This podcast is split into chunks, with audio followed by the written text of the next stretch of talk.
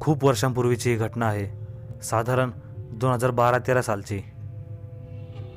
भरपूर मित्र होते माझे. काही चांगले तर काही वाईट. पण काही वाईट मित्रांमुळे मला एक अत्यंत वाईट सवय लागली होती. ती म्हणजे व्हाईटनर. व्हाईटनर ओढायची सवय. त्यामुळे नशा होते. असं ऐकलं होतं की व्हाईटनर ओढल्यामुळे भूतेजवळ येतात. कारण त्या व्हाईटनरचा वासही खूप उग्र होता. पण मी ही नशा भूतेजवळ यावीत म्हणून कधीच केली नाही. खरं तर मला भूतांवर विश्वासच नव्हता. ते तर मी एन्जॉय म्हणून करत होतो. आणि असं करता करता खूप महिने निघून गेले. सगळे मला सांगायचे हे व्यसन सोडून दे. एकदा सवय लागली तर मरेपर्यंत सुटणार नाही. एक वेळ दारू प्यायची सवय सुटेल पण ही नशा दारूपेक्षाही वाईट आहे. आणि तसंच झालं. मला त्या व्हाईटनरची सवयच लागली. मी त्यांना नशेखाली इतका गेलो होतो की मला ते व्यसन सुटता सुटत नव्हते. पण माझ्या आयुष्यात एक असा दिवस आला की तो कधीही मी विसरू शकत नाही. साताऱ्यात असतानाची ही घटना. तर झाले असे. एकदा मी दुकानातून व्हाईटनर घेऊन आलो होतो. तशी माझी एक नेहमीची जागा असते जिथे मी नशा करायचो. त्या जागेत कोणी एवढं येत जात नाही. पण नेमके त्या दिवशी त्या जागेवर कोणत्या तरी बांधकामाची तयारी चालू झाली होती. त्यामुळे माझ्याकडेही त्या जागेव्यतिरिक्त दुसरी कोणतीच जागा नव्हती. शेवटी ठरवले की कुठेतरी एक जुने पडके घर बघितले पाहिजे जिथे आपल्याला आपले काम निवांतपणे करता येईल. खूप वेळ शोधल्यानंतर एक इमारत सापडली जी खूप जुनी होती. सगळ्या भिंती ओल्या काळवंडलेल्या चिरा पडलेल्या कदाचित तीन चार मजल्याची इमारत असेल. त्या इमारतीला बाहेरून गेटला लॉक लावले होते. आजूबाजूला सगळीकडे कचरा आणि झाडे होती. काही छोटी छोटी पडकी घरेही होती ज्याला दरवाजेसुद्धा नव्हते. भिंती पडलेल्या होत्या. खऱ्या अर्थाने तो एक हॉन्टेड एरियाच म्हणावा लागेल.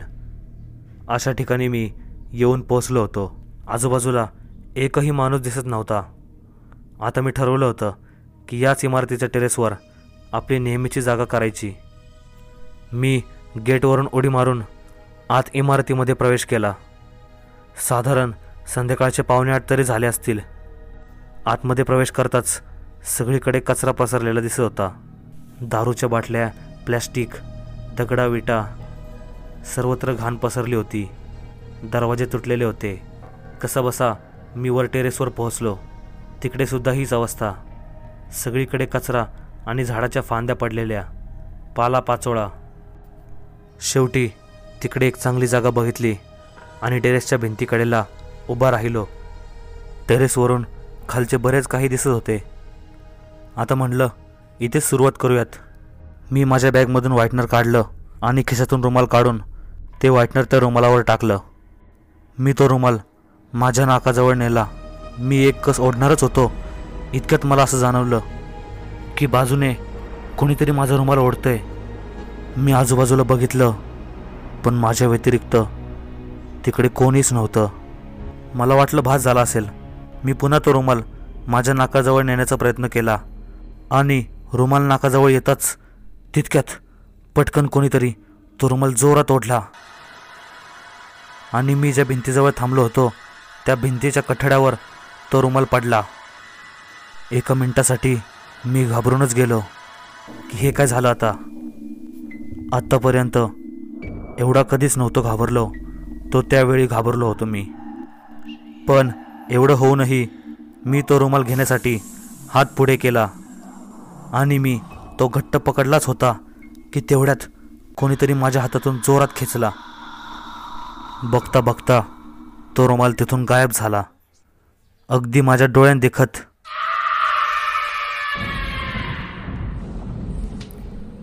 अक्षरशः मी इतका घाबरलो की मला काही सुचेना. मी ते व्हाईटनर तिकडेच टाकून घाबरून पळत पळत टेरेसवरून खाली आलो. मी तो रुमाल पुन्हा शोधण्याचा प्रयत्नही केला नव्हता. मग खाली आल्यावर मी एका ठिकाणी थांबलो आणि त्या इमारतीच्या टेरेसकडे बघून विचार करायला लागलो. तेवढ्यात माझ्या कानाजवळ कोणीतरी जोरात फुंकर मारली. आता तर माझी जाम फाटली होती. मी कसाबसा त्या जागेपासून लांब धावतच रस्त्यावर येऊन थांबलो. आणि जी गाडी दिसेल त्या गाडीला लिफ्ट मागू लागलो. नशिबाने एक दुचाकीवाल्याने मला लिफ्ट पण दिली.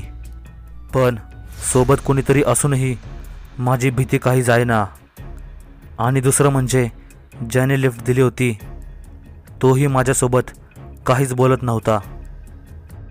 मी घराजवळ येऊन पोहोचलो आणि त्या माणसाला मी गाडीवरून उतरल्यावर धन्यवाद बोललो. पण त्या माणसाने त्यावर काहीच उत्तर दिलं नाही. तो जाता जाता फक्त एवढंच म्हणाला काय रे रुमाल नको का तुला?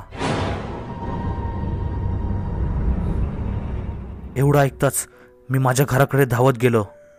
त्यानंतर मी चार पाच दिवस आजारी पडलो. काही केल्या ती घटना माझ्या डोळ्यांसमोरून जातच नव्हती. कारण ती विचित्र घटना माझ्यासोबत घडली होती. त्या दिवसापासून माझी व्हाईटनरची सवय कायमची सुटली. खरं तर त्यावेळी मला नशासुद्धा झाली नव्हती की म्हणता येईल नशेमुळे झालं असेल. जे झालं होतं ते सर्व माझ्या डोळ्यांदेखत झालं होतं.